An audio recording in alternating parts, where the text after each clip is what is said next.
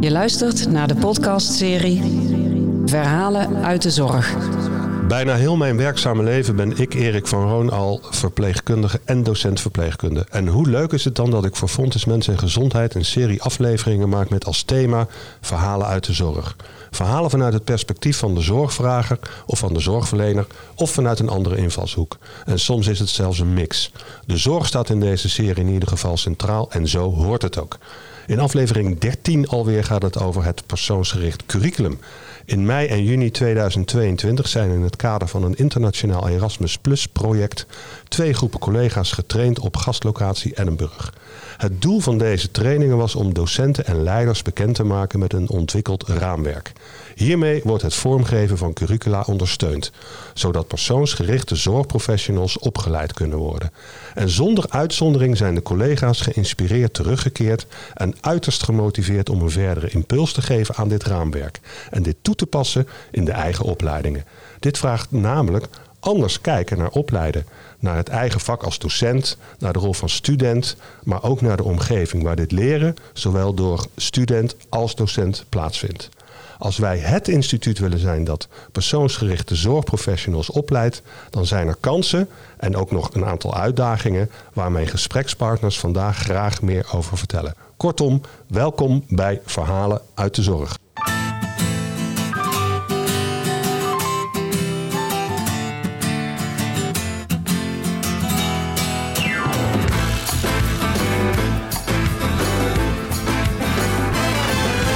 Nou, aan tafel zitten een aantal collega's en die zijn uiterst gemotiveerd en die willen heel veel vertellen. En die gaan zich eerst even voorstellen. Dat is wel handig dat je weet welke stem hoort bij welke naam of andersom. Ik begin bij degene die tegenover mij zit. En dat ben ik. Ik ben Esther van den Hende. En ik ben Eline de Beijer. En ik ben het volgende in het rijtje, Famke van Lieshout. En mijn naam is Rick Boesten. Nou, jullie kennen de podcastserie. En een van de eerste jingles die altijd voorbij komt, dat is deze. Persoonsgerichte zorg. Hoe komt dat in jouw verhaal tot uiting? Nou, hij is nog nooit zo snel gestart na de introductie. Maar hier gaat het volgens mij over. Jullie zijn uiterst gemotiveerd en enthousiast teruggekeerd. En ik zou zeggen, brandlos. Wie grijpt als eerste de microfoon? En nou kijken we elkaar aan en denken we, waar gaan we mee beginnen? Want er is zoveel te vertellen. Ja. Wij zijn geïnspireerd teruggekomen. Ik kijk even ook naar jullie. Waar gaan we over vertellen? Iets met persoonsgericht curriculum? Ja, zeker.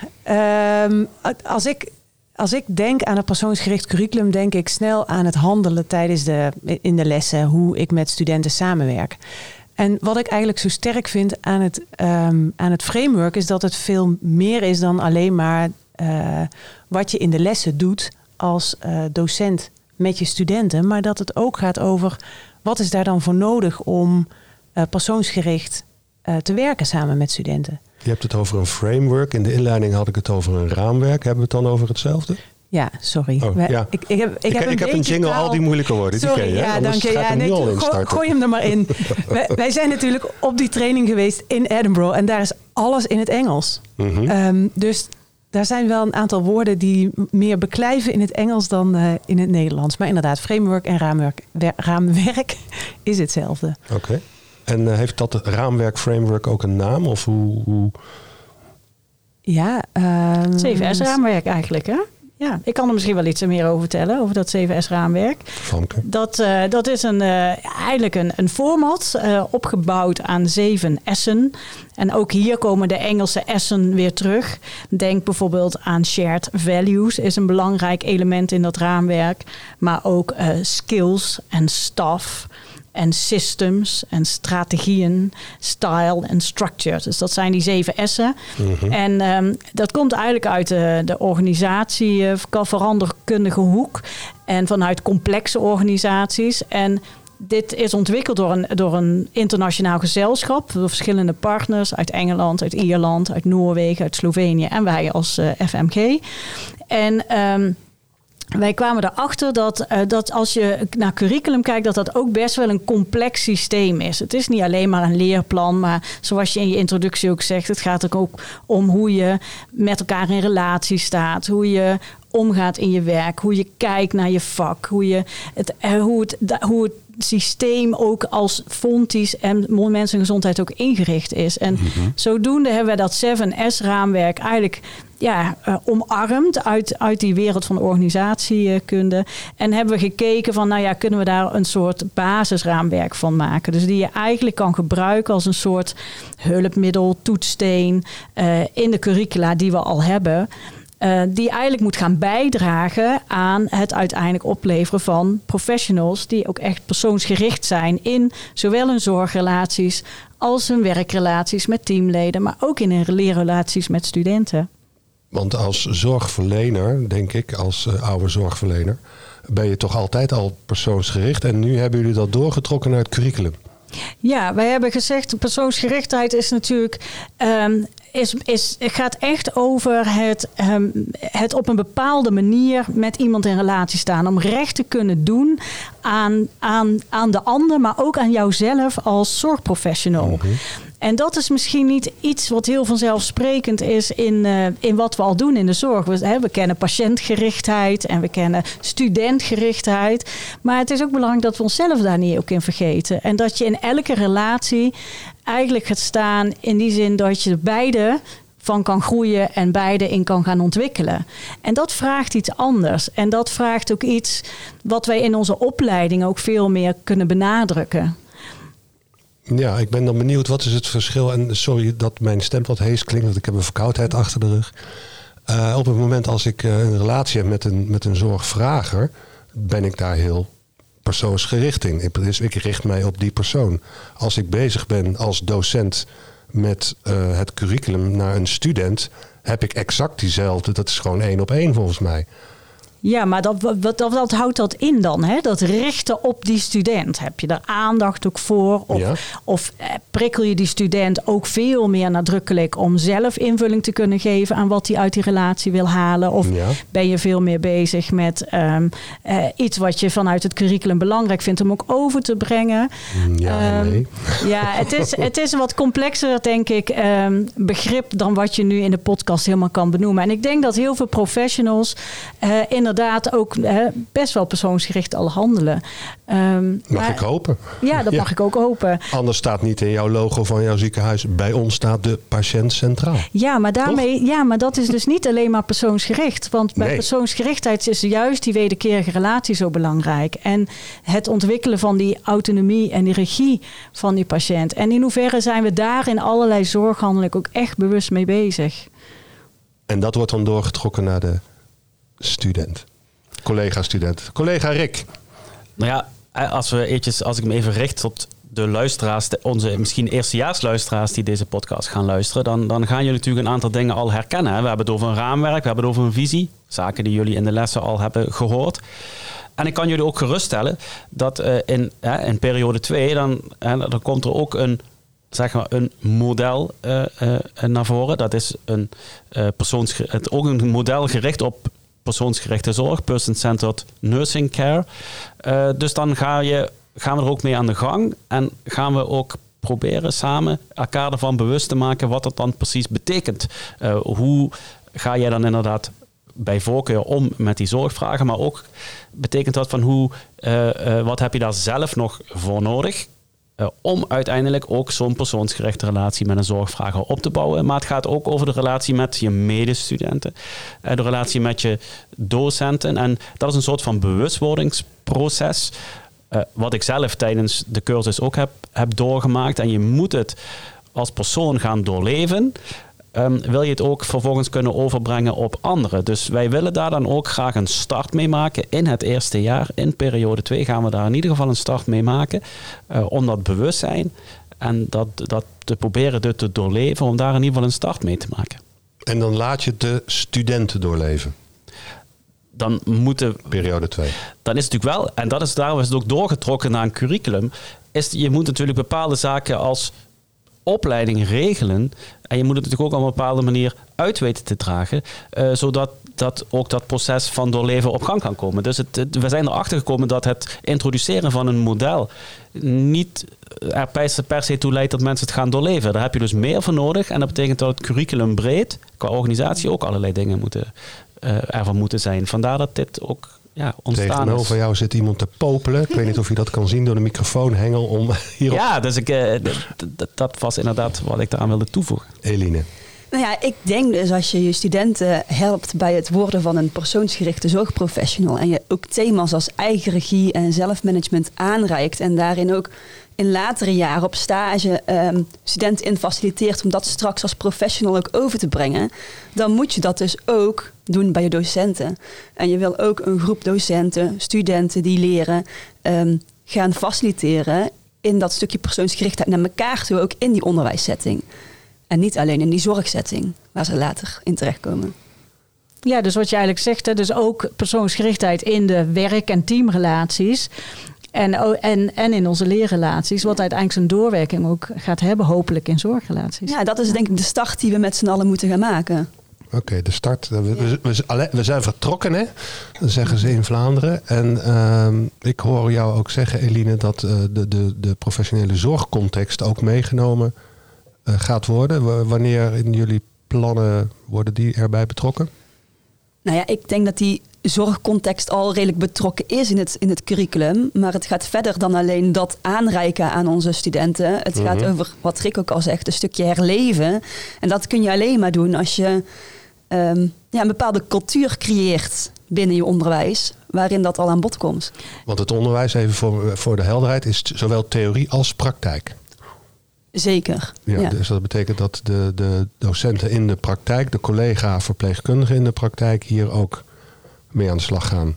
Zeker, maar ik denk ook al gewoon in de lessen zelf. Als ik kan ervaren wat persoonsgerichtheid is in de samenwerking met mijn docent, in de samenwerking met mijn collega-student, in de samenwerking met iedereen die er rondloopt binnen die onderwijssetting, dan pas krijg je de tools en de competenties en de vaardigheden om dit door te trekken naar de praktijk. En de zorgpraktijk. Mooi. Ja, misschien is het mooi als nog aanvulling. We leiden met elkaar natuurlijk deze zorgprofessionals op. Dus dat kan niet anders dan met de praktijk. En jij vroeg net, wanneer komen die erbij? Ja, en vanaf nu al. En we bouwen daarop voort. We hebben, ja. Ja. Hoe ziet dat eruit, dat voortbouwen? Nou, je zag het bijvoorbeeld al bij een workshop die we recent hebben gehouden, waar we echt met verschillende mensen al aan tafel zaten. Als je kijkt naar, daar zaten ook de procesversnellers bij en daar zaten ook de directeuren daarbij. En daar zaten heel veel praktijkmensen bij, waarin we met elkaar naar het raamwerk hebben gekeken en zeggen, ja, wat betekent dit nou voor ons? En je hebt uiteindelijk met z'n allen heb je dat doel om die aankomend professional goed op te leiden. En je hebt elkaar, want ik was in die workshop aanwezig. En wat ik zo krachtig vond, was dat ik merkte dat je elkaar ook nodig hebt om te praten over wat betekent dit nou. Om daar ook wat meer begrip en voorbeelden van te krijgen. En om het woord perspectief, maar ieder praat vanuit zijn eigen perspectief. Een directeur heeft een ander perspectief dan ik als docent of een student. En door met elkaar te praten over wanneer ben je nu persoonsgericht en wat betekent dat precies? Dat is wel heel bepalend, denk ik, om ook met elkaar dat te gaan voorleven. Nou, doe eens een poging. Wat we zeggen. Nou, wat betekent dat precies? Voor mij betekent het dat ik niet alleen een les geef. Ik vind het bijna vies om dat te zeggen, om een les te gaan geven. Want dat klinkt heel erg alsof ik ga zenden en ga vertellen aan studenten wat ze moeten doen. Mm-hmm. Dus het Eerstejaarsstudenten komen wel vaak uit een context, zeker, middelbare school, waar dat wel zeker het geval is natuurlijk. Precies, dus ook daar heb je natuurlijk toe te verhouden als docent. Omdat je weet dat eerstejaarsstudenten uit een andere omgeving komen en dat dit nieuw voor ze is. Dus ook daar zul je naast ze moeten gaan staan om te kijken, oké, persoonsgericht. Ook dat is persoon. Persoonsgerichtheid wil niet alleen zeggen dat je het altijd heel erg vanuit een open blik moet doen. Nee. Vooral eigenlijk geef je de kern aan. Het gaat om aansluiten bij die ander en waar die ander is. Ja. En wat ook bij jou past als docent. Ja. Levelen. En je doet het vanuit je rol. Dus ik doe het vanuit mijn rol als docent. En studenten zijn vanuit hun rol als student. En samen, we zijn samen aan het leren over hoe je nou bepaalde stof je eigen maakt. Of wat dat betekenis is. Of wat je nou moet kennen of kunnen. Dus dat betekent ook dat je persoonlijke relaties aangaat. En soms vind ik dat ook lastig. Omdat ik in het huidige curriculum nog wel eens een groep 8 weken lang zie. 1,5 uur in de week. En het vraagt best heel veel van mij. En zeker als je meerdere groepen hebt. Om dan echt een relatie met die studenten aan te gaan. Mm-hmm. Wat zou dat betekenen voor het huidige curriculum dan? Moeten we het curriculum op de schop? Ik zou dit heel graag op de schop hebben. Nou, Heb jij een leuke schopjingle? Hier heb je een aantal bricks. Nou, ik kan je wel wat stenen aanreiken. Hey, ja. Dat is een leuk bruggetje voor straks.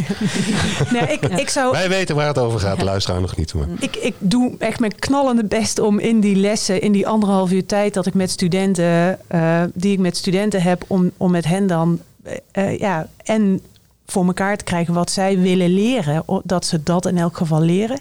En dat ze ook leren waarvan ik denk, dit is nu nodig en belangrijk in het onderwijs dat je volgt. En op het moment dat je nu in de opleiding zit.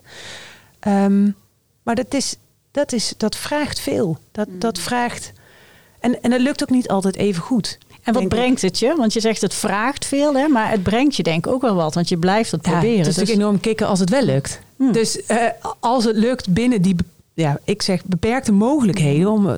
Als het je dan toch lukt om met studenten, om hen te zien groeien, om hen te zien opengaan, om hen te zien leren en durven en spelen.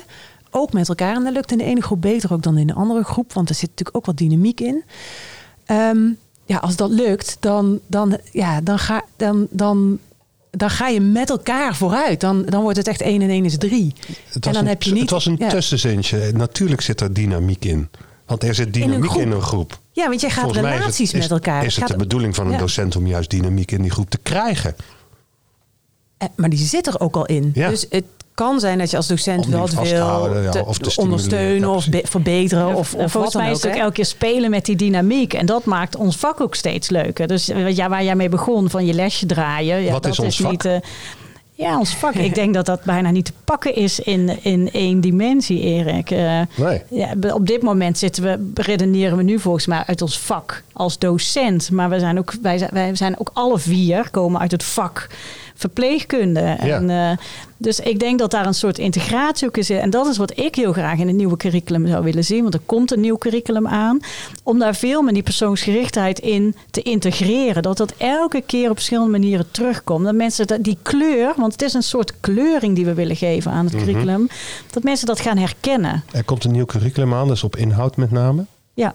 BN 2030 hebben we het dan over. Ja.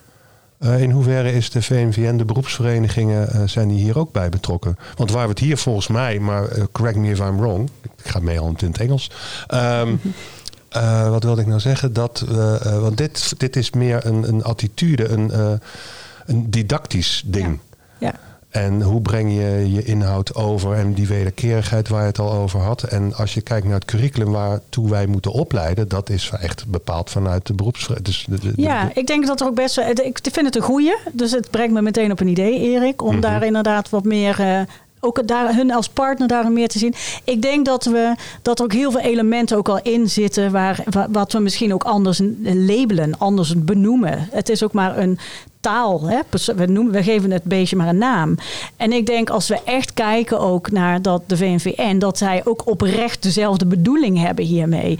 Alleen wordt het soms ook wel eens anders benoemd. We spreken niet altijd dezelfde taal. En we gebruiken soms ook andere theorieën. Dit is heel erg gevoed uit het Engelse model. Daar zijn verschillende collega's, hebben hier ook al onderzoek in gedaan. Mm-hmm. Dus daar bouwen wij als FMG ook op voort. Maar er zijn ook andere instellingen die hier ook mee bezig zijn. Maar misschien vanuit een andere invalshoek. Dit curriculum is wel relatief op zich vrij uniek. Dat bestaat nog niet. Dat bestond ook nog niet op Europees verband. Dus daarin zijn we wel, kunnen we mooie koploper gaan zijn. Rick? Nou ja, ik denk als je dus terugkijkt van, is dit nou nieuw? Nee. Hebben we dat al in het curriculum? Ja. Moeten dit in het toekomstig curriculum? Ja. Maar als je dan inderdaad kijkt naar beroepsprofielen en opleidingsprofielen, wat dan vanuit den landen komt of vanuit de VNVN komt.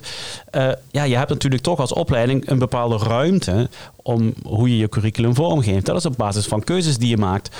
In de vorm van logistiek en de structuur die erachter zit en het managementstijl, noem maar op, die 7S'en die er straks genoemd zijn.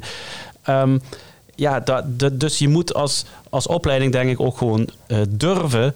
Je moet soms ook gewoon lef hebben om bepaalde keuzes daarin te maken binnen de grenzen die dan een beroepsprofiel geeft. Dus je moet ook gewoon, denk ik, als organisatie de kans grijpen en zeggen, het komt er hoe dan ook voor ons in, maar we doen het wel natuurlijk binnen de ruimte die we hebben. Uh-huh. En ik denk dat we op heel veel plekken hebben we het al. Dus er zijn ontzettend veel voorbeelden te noemen waarin we dus al best persoonsgericht werken. Maar om dat echt goed te doorleven en die hele attitude overal bij iedereen te krijgen, dat vraagt nog zeker wat en vraagt nog wel tijd. Ja, Esther zit te popelen. Ja, aanvullend daarop, want we hebben dit zeker in het curriculum, maar ik denk dat ik het vooral herken bij collega's ook in de soft skills veel meer, dus in de in wat mijn eigen stijl is, hoe ik de relaties aanga met studenten, in ons als mensen, hier als docenten bij FMG, maar dat we in een structuur en de structuur en de strategie zijn net mensen, docenten. En de systemen dat we Klonk daar leuk. Dat ja. we, sorry, ga verder. Ik praat gewoon dwars om me heen. Dat kan ik ook wel waarderen hoor, Erik. Wij zijn net mensen namelijk. Nou ben ik natuurlijk helemaal voor mijn padje. Maar wat ik aan het zeggen was, is dat we in de systemen en de structuren, wat dus onderdeel is van dat raamwerk, dat echt wel veel aanknopingspunt geeft om ons als docenten en als studenten, dus wij learners, zeg maar, want we leren van elkaar, te faciliteren om daadwerkelijk persoonsgericht te gaan werken met elkaar. En dus daar inhoud aan te geven. En nu zit het systeem en de structuur misschien toch wel als een beetje beperkend. Of wat, beperkend zou ik noemen ze een zeggen. Beperking? Nou, bijvoorbeeld wat ik net al zei, die 1,5 uur met 1 groep in de week. Dat vind ik echt best beperkend. Het voelt voor mij als beperking. Ja, dat is in een bepaalde versnippering merk je. Ja. En dat is misschien hoe zou je dat dan? Nou, als ik nog even, want wat bijvoorbeeld een kracht is, wat we ook in ons huidige curriculum hebben, is dat we als SLB'ers 4 jaar lang met een student op pad gaan. En dat is, daar ervaar je dat je een relatie met een student aangaat, waarin je hen veel meer persoonsgericht kunt coachen. Want wat voor de ene student handig is voor de andere student misschien anders handig. Nee, dat is zeker waar. Dat is krachtig. Het is wel weer genormeerd aan de andere kant qua uren. Ja. Dus er zitten ook budgetair denk ik ook grenzen aan het ideaal. Of niet? Ja, ik is gewoon een nieuwsgierige vraag. Ik denk dat de uitdaging zit om binnen die kaders inderdaad die ruimte te gaan zoeken met elkaar en opvinden. Ja. En dat we daar veel creatiever nog in kunnen zijn dan dat we tot nu toe hebben gedaan. Want jij bracht mij aan het denken, Esther. Je had het over 1 keer in de week 1,5 uur. Maar er zitten natuurlijk vanuit deze onze eigen organisatie zitten er natuurlijk normen op. Ja. Docenten inzetbaarheidsuren. Ja. En, ja, zeker. Dus dat is ook wel een spannende. Ja, dat is het ook. En dat is, zeker. En ik heb daar ook niet meteen een oplossing voor. Nee, maar het is daarmee niet onmogelijk. We hebben allemaal te werken met kaders. We hebben ook toetskaders die landelijk bepaald worden. Mm-hmm. Dus dat zijn. Ja, maar dat maakt het allemaal ook zo complex en ook zo interessant. Ja, en, maar als je daarmee elkaar veel meer gaat opzoeken en die expertises en veel meer studenten ook veel meer nadrukkelijk betrekt bij dit soort keuzes, dan weet ik zeker dat je tot andere oplossingsrichtingen komt en mogelijkheden gaat verkennen met elkaar. Ja. Het geeft een enorme rijkheid. Terwijl ik het voorlas had ik al een vraagje. Zijn er ook studenten naar Edinburgh geweest? Nou, niet vanuit ons helaas, maar wel uit Slovenië. Dus okay. Er waren een hele grote groep studenten die ook deelnamen aan de training. Dat was een enorme welkome aanvulling. Ja, waarom? Omdat die toch een ander perspectief inbrengen.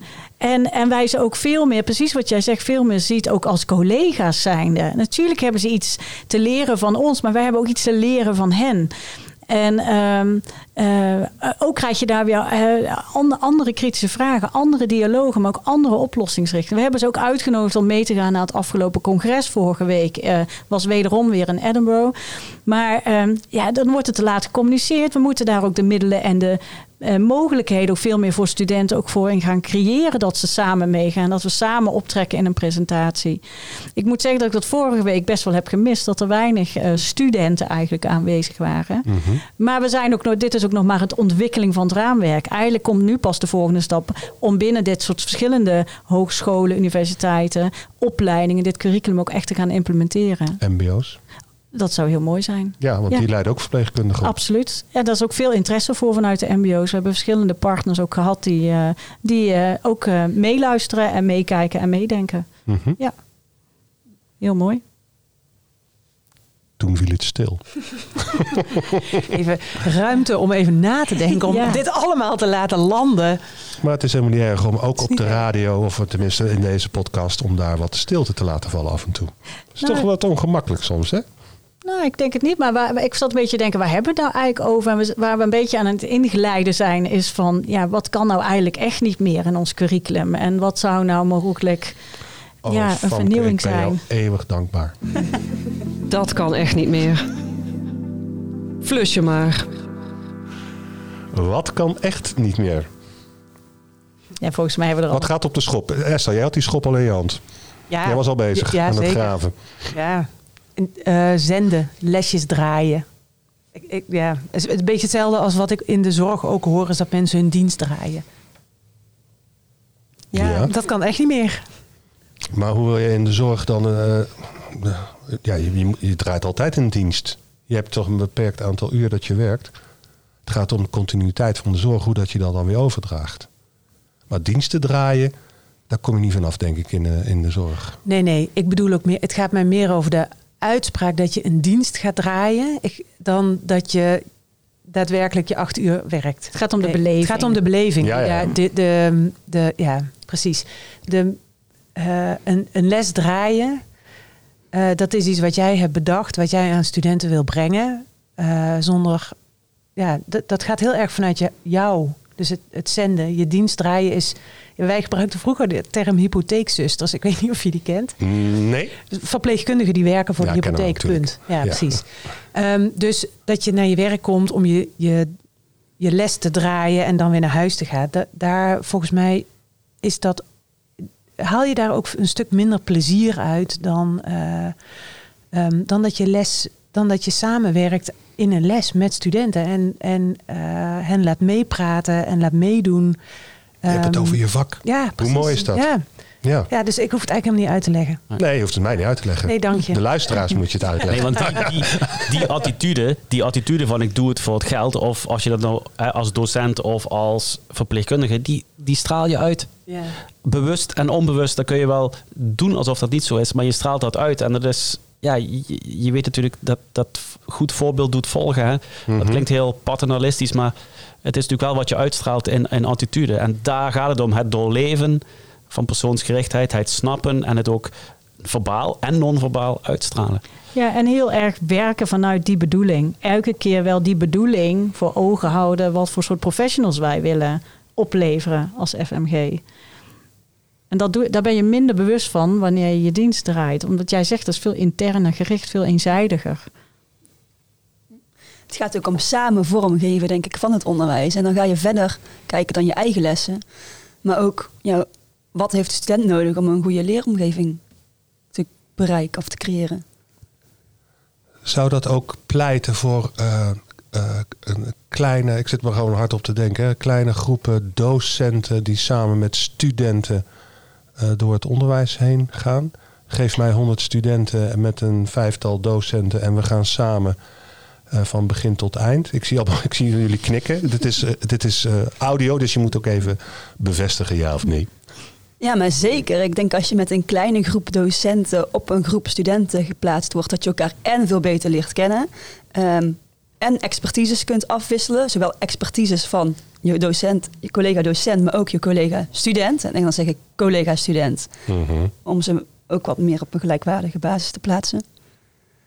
Ja, vanuit daar verder gaan. Ik zie soms bijvoorbeeld in aanleidingen van vakken staan, voorzitterschap bijvoorbeeld. Ja. En wij denken dat dat een heel fijne methode is om die lessen in te richten. Maar wat vindt de student daar nou eigenlijk van, zo'n voorzitterschap? Mm-hmm. Is dat iets dat wij bedacht hebben of de student? Verpleegkundig leiderschap, kan ik daar aan koppelen? Ergens? Dus ik kan dat wel plaatsen, maar weet de student dat op het moment al? Nee, ik denk, hun zien het meer als een taak die ze moeten volbrengen. Ja. En zetten hun les voor op de manier, ja, een taak zoals volbrengen. Hun denken dat wij het goed vinden. In plaats van dat ze hier zelf vanuit eigen creativiteit en eigen doen ze het inzichten. Voor jou als docent of doen ze het voor zichzelf en doen ze het uiteindelijk voor het vak waartoe ze opgeleid worden? Ik denk dat dat per student verschillend is. Mm-hmm. Maar voor een heel grote groep studenten zal gelden, ik doe dit omdat dit nu van mij gevraagd wordt. Ja, dus heel erg outputgericht. Ja, zeker. Geënt op de docent. Zeker, dat is wat ik bedoel. Ja. Wat ik nog even wil toevoegen aan hetgene wat je daar straks zei, Erik, een soort van addertje onder het gras. Hè. Ik denk dat heel veel dingen, die kun je inderdaad zo faciliteren dat het helpt, dat het een hulpmiddel is om persoonsgericht te zijn. Hè. Kleine groepen docenten die samen een vaste groep studenten hebben, dan zou je kunnen zeggen, ja, want dat gaat een intensiever contact opleveren, dat gaat veel meer een persoonlijke relatie worden. Dat kan. Die kleinere groep docenten en die grote groep studenten is daar behulpzaam in. Maar dan nog steeds betekent dat als jij dan als dat kleine groepje docenten dat vervolgens niet doorleeft en niet uitstraalt, wordt het dat natuurlijk ook niet. Dus je kunt als organisatie niet zeggen van, ja, we zijn persoonsgericht, want we hebben kleine groepen, want we hebben maar een paar docenten per 100 studenten. Dat wil nog niet zeggen dat het daarmee ook ook echt is. Mm-hmm. Dan heb je het wel in je ideeën staan, en je visie staan of wat dan ook, maar dan wil nog niet zeggen dat het ook in de praktijk ook echt daadwerkelijk gebeurt. Ja, dat is ook weer een hele interessante. Ja, en om misschien daarop aan te sluiten, wat kan dan ook echt niet meer, want dat was je vraag eigenlijk, is dat we ook, wat niet meer kan, is dat we niet gaan reflecteren met elkaar ook hierop. En dat we ook steeds met elkaar veel meer opzoeken. Dus binnen de teams, maar ook binnen de verschillende leerlijnen die er bijvoorbeeld zijn in bepaalde opleidingen. Nee, dus dat er bepaalde vakgebieden zijn waarin opgeleid wordt. Wij zullen daar veel meer elkaar ook in moeten opzoeken. En de integratie moeten zoeken tussen wat we in dat vak leren of willen leren, maar hoe dat ook gezamenlijk bijdraagt uiteindelijk aan die persoonsgerichte beroepsprofessional. En dat gebeurt nu nog veel te weinig. Dat we daar toch onze eigen eilandjes hebben, onze eigen tokootjes, waar we heel goed in zijn geworden. Binnen de opleiding tot verpleegkundige. Ja, dat denk ik wel. En als ik dan, dat is wel grappig, want jij brengt mij ook weer aan het denken. Dan zit ik samenwerken, samenleren, roep ik altijd. Mm-hmm. En dat betekent dus samenleren, samenwerken. Hoe, als je kijkt naar de zorg en de diverse zorgprofessionals. We zitten hier nu nog in een gebouw met andere zorgprofessionals. Althans, die worden opgeleid tot zorgprofessional. Die wel aan bed samen met onze studenten staan, maar in de opleiding nog niet. Althans, er zijn binnen een aantal minoren gebeurt dat wel inmiddels. Mm-hmm. Maar hoe kijken jullie daar tegenaan? Om dit ook buiten het instituut Fontys Mens en Gezondheid te gaan introduceren? Paramedisch. Ja, ik sta daar heel positief tegenover. En volgens mij, kijk om mij heen, zie ik ook mensen knikken. Ik ben er wel heel erg voor om voor je eigen vakgebied te staan. Omdat dat ook een bepaalde positionering geeft. Maar wel, als we dat ook buiten deze hogeschool ook met elkaar te doen hebben, waarom zouden we dat dan ook niet spiegelen ook binnen de hogeschool? Dus ik ben daar best wel een voorstander van. Mm-hmm. Ja, ik sla even aan wat je zegt. Het is wel belangrijk dat je, als je dat gaat doen, dat je als student, dus dat je weet wat je doet als verpleegkundige, dat je al een bepaalde beroepsidentiteit hebt. En ik denk dat als je die hebt en als je Dus je hebt al praktijkleren gedaan en je hebt meer kennis en ervaring. Ik denk dat het dan heel erg welkom is om ook met anderen veel breder multidisciplinair te kijken. In de zorg, je werkt eigenlijk in de zorg nooit monodisciplinair. Precies. Nou ja, nooit weet ik niet, maar ik denk in de regel werk je multidisciplinair en werk je samen. Mm-hmm. En het liefst geïntegreerd. Dus niet alleen maar in de overdracht. Ik draag mijn zorg over naar jou. Maar ga je daadwerkelijk met elkaar, met andere disciplines en met de zorgvrager en het systeem, de mantelzorger, in gesprek over wat is nou goede zorg voor deze mens? En wat kunnen wij doen om deze doelen samen te bereiken. En wat zijn dan die doelen die bereikt moeten worden? Ja, vanuit de eigen vakgebied of de eigen kwaliteiten of de eigen talenten. Ik zeg altijd, als je een bepaalde houvast hebt, dus dat jij ook zeg maar die beroepsidentiteit, dat helpt je om veel wendbaarder te zijn. Dus we hoeven niet naar een vervaging van beroepen toe. Nee, we staan voor het vak verpleegkundige of als vak sociaal verpleegkundige of sociaal werker. Maar vanuit daaruit hebben we wel met elkaar een gemeenschappelijk doel. Leuk om zo lekker te... Wel, over die positionering van de verpleegkundige is nog wel het nodige te doen. Hè? Dat is ook heel actueel, hè? Dat zorgakkoord. En allerlei vragen die gesteld worden van... ja, worden verpleegkundigen wel goed gepositioneerd? Gaat het niet te vaak over de verpleegkundige? En dat soort dingen die zijn heel actueel. Dus, en ik denk als je dus inderdaad een eigen attitude, eigen identiteit ontwikkelt... ja, dan kom je misschien ook in de toekomst wat steviger in die positionering van je beroep te staan. Ik moest denken aan dat we vorige week met de HBOV 50 jaar oud waren. Als het gaat over beroepsontwikkeling. Ja. En dat we dus ook met elkaar daar al best heel veel weten en ervaring hebben over wie zijn wij en wat vinden wij belangrijk als verpleegkundigen. Maar er zit ook een grote les, denk ik. Niet alleen, worden we wel goed gepositioneerd... maar positioneren zij zichzelf ook goed. Hè? Precies. En daar hebben we ook een mooi lectoraat voor... door Pieter Bas Lalleman... die zich daar ook hard voor wil gaan maken. En... ja, ik denk dat daar zit echt nog wel ontwikkelruimte, zeg maar, binnen ons vakgebied en binnen onze opleidingen. Ja, Erik gebaart mij, praat daar meer over door. Maar ja, wat kan ik daar nog meer over vertellen? Ik wil niet helemaal in het gremia van verpleegkundig leiderschap gaan schieten. Maar het staan voor je vak en het weten wat je vak inhoudt... dat maakt ook dat je ook gaat leren van die anderen in die zorgrelatie. En dat je bent eigenlijk, jouw vakontwikkeling, jouw vakmanschap houdt eigenlijk nooit op. En die leer je niet alleen van een opleiding, maar die leren wij ook hier van elkaar. Wij leren nu op dit moment ook, terwijl we deze podcast aan het maken zijn. Ja. En we leren ook weer als we hier naar buiten stappen en we lopen tegen een student aan of een oud collega, daar leren we in elk moment kan ons een bijdrage leveren aan die eigen ontwikkeling. Precies, en het gaat om jouw attitude of dat je daar open voor bent, open voor staat en of je dingen binnen wilt laten komen en daar ook ergens verwerkt, reflecteert. Nou goed, enzovoort. Ja, en daarom zat ik zo te gebaren. Ja, precies. Ga door, want ik wist dat je die kant op ging. Ja. Althans, ik voelde dat toen je het over het Pieter Lalleman had. En dat hoeft niet non-stop elk moment te zijn. Hè. Ik ben ook niet op elk moment even persoonsgericht. Ik sta er op sommige momenten ook niet altijd even open voor. Maar we streven er wel naar. En ik denk als docenten, maar ook als teamleiders en ook als managementteam, dat we wel daarin moeten blijven rolmodellen. En als het niet op dat moment bij mij zien, dan zien ze het bij jou in een volgend moment. En dat is denk ik ook belangrijk. Als je kijkt naar onze opleidingen, Fontys Mens en Gezondheid. We hebben het steeds over docenten en over studenten en over mensen. Als je kijkt naar onze organisatie, het persoonsgericht curriculum. Hoe trekken we dat door naar hen? Ondersteunende diensten. Voor mij zijn dat even goed collega's. Dus ja, voor mij ook. Maar even goed om dat te benoemen. Ja, ik denk dat we met hen ook gaan kijken van hoe kunnen jullie in relatie met studenten. Dat we denken alleen al mensen aan de balie zitten. Hoe ga je in eerste instantie mensen, hoe neem je de telefoon aan? Hoe sta je mensen te woord? Maar dat geldt ook voor ons de wijze waarop we mailtjes versturen naar elkaar. Maar dat zit hem ook in hoe het VPR wordt gegeven. Hoe dat blended learning tot invulling komt. Hoe we toetsen, hoe we examineren. Hoe ik mijn feedback teruggeef aan mijn student. Als ik zijn of haar stuk helemaal niet zo heel erg goed vind. Dan probeer ik ook daarin een persoonsgerichte respons te geven. En dan de ene keer ben ik er iets beter in dan de andere keer. En soms moet ik daar iemand anders bij vragen. Nou ja, en soms, je bent dat de ene keer beter in dan de andere keer. Soms heb je het ook niet zo door. Of dat je het juist heel goed doet of juist minder goed. Dus daarom is het ook belangrijk om er met elkaar over te blijven hebben. En ook om elkaar die feedback te kunnen blijven geven. Ja. Ja, dus ik zou eigenlijk heel graag studiedagen bijvoorbeeld. Ja. Of waar we echt met elkaar bij elkaar. Die zou ik daar veel beter voor willen benutten. En volgens mij hebben wij ook te leren van onze ondersteuners en de teams. We kunnen ook niet zonder hen. Nee.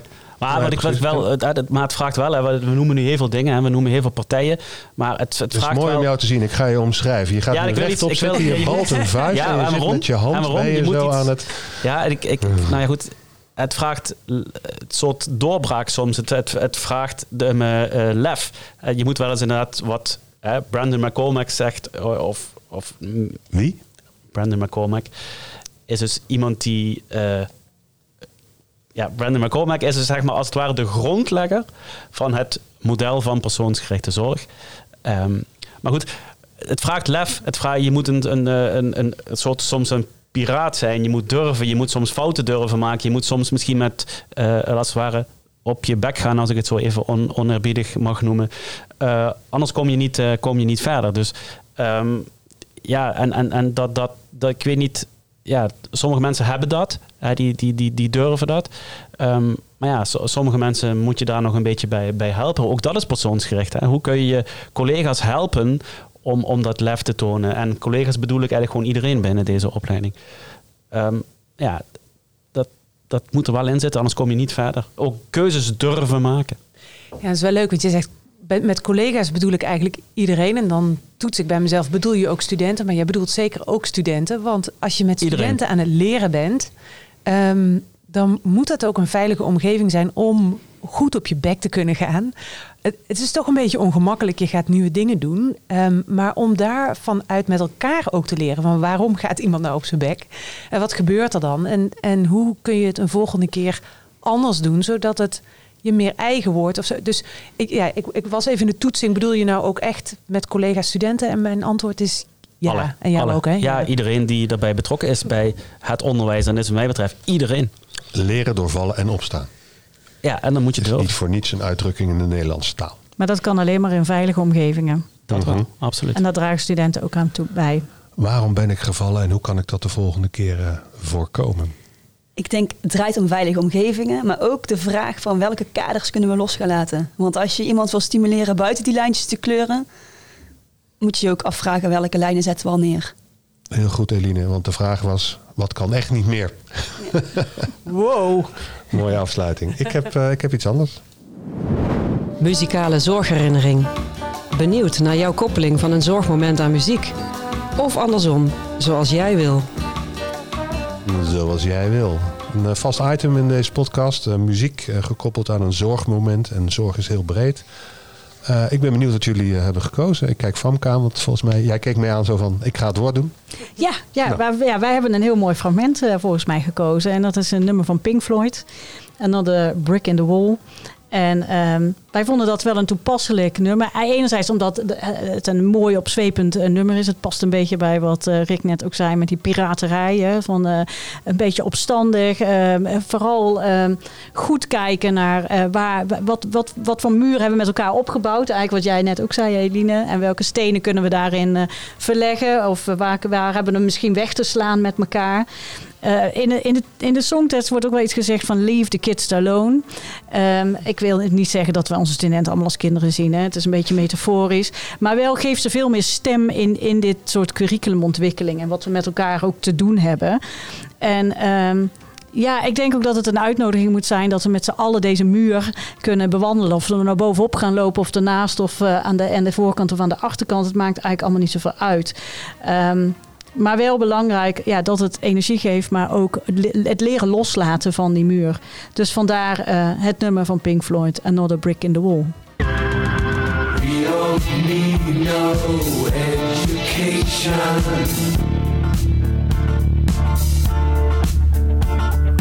We don't need no thought control. No dark sarcasm in the classroom. Teacher, leave them alone.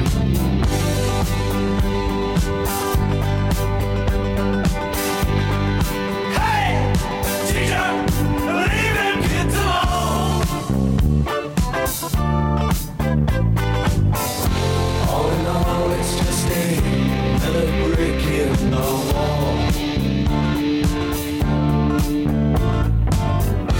All in all, you're just another brick in the wall.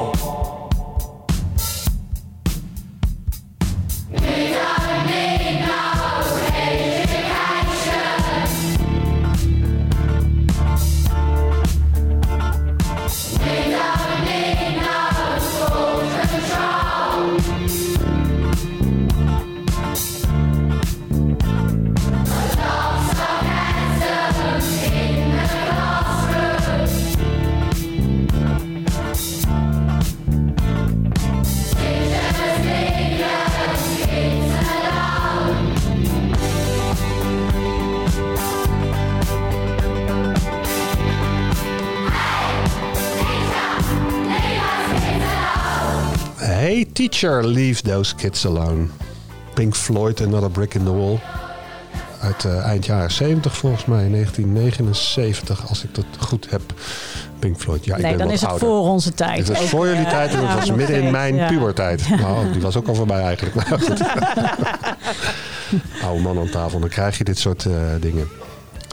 Wel heel toepasselijk. Mooi gekozen dit nummer ook. Another Brick in the Wall, leave those kids alone. Ja. Vanwege rechten kunnen we hem niet helemaal draaien. Dus een stukje en ik ga hem langzaam wegveden. Rick heeft ons persoonsgericht verlaten. Want die had een afspraak met studenten. Dus aan tafel nog Esther, Eline en Famke.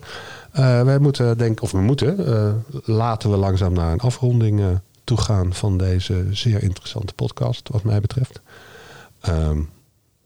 Ja. Ja. Nou moet ik afronden. Nee, jullie nog al. Jullie kijken mij nu echt zo vragen. Ik heb het idee dat het gaat om wederkerigheid. We zijn nog maar net begonnen, toch? We zijn al op en dan mogen we alweer afronden. Ja, nee, I know. Je kunt hier dagen over praten. Misschien dat we een vervolg aan moeten geven een keer. Ja. Het zou heel mooi zijn. En misschien met andere mensen die niet naar de training zijn geweest... maar wel weer van ons leren en van ons...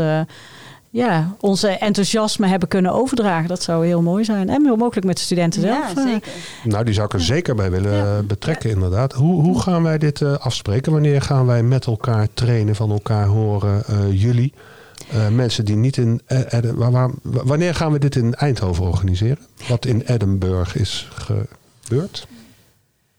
Ja, het is eigenlijk al begonnen, Erik. Nee, maar je vraagt iets heel concreets en zover zijn we er niet. Maar ja, we hebben wel mooie initiatieven waar we op aanhaken. Onder andere programmalijn binnen het lectoraat rondom persoonsgerichte leer- en werkomgevingen. Maar ook het platform vakmanschap onderwijs in FMG. Er zitten veel aanknopingspunten. We zijn bezig met de teamontwikkeling waar ook al nieuwe paden worden uitgelegd. Dus, en we hebben de HBO, de VT-ochtenden die we willen gaan uit. Dus we hebben veel aanknopingspunten en er worden ook al initiatieven uitgezet. Mm-hmm. Ja. Nou ja, en het is eigenlijk al begonnen. Dus we zijn natuurlijk in onze dagelijkse praktijk ga je door hierover na te denken, door hierover te praten en ook veel met elkaar over te praten. Want veel collega's zijn ook geïnteresseerd in wat houdt dat nou in en wat heb je daar nou eigenlijk gedaan en wat heb je geleerd. Dus dat is ook al een begin. Nieuwsgierigheid en er met elkaar over praten. Wat versta je daar nou onder? En wat doe je al in je eigen handelen?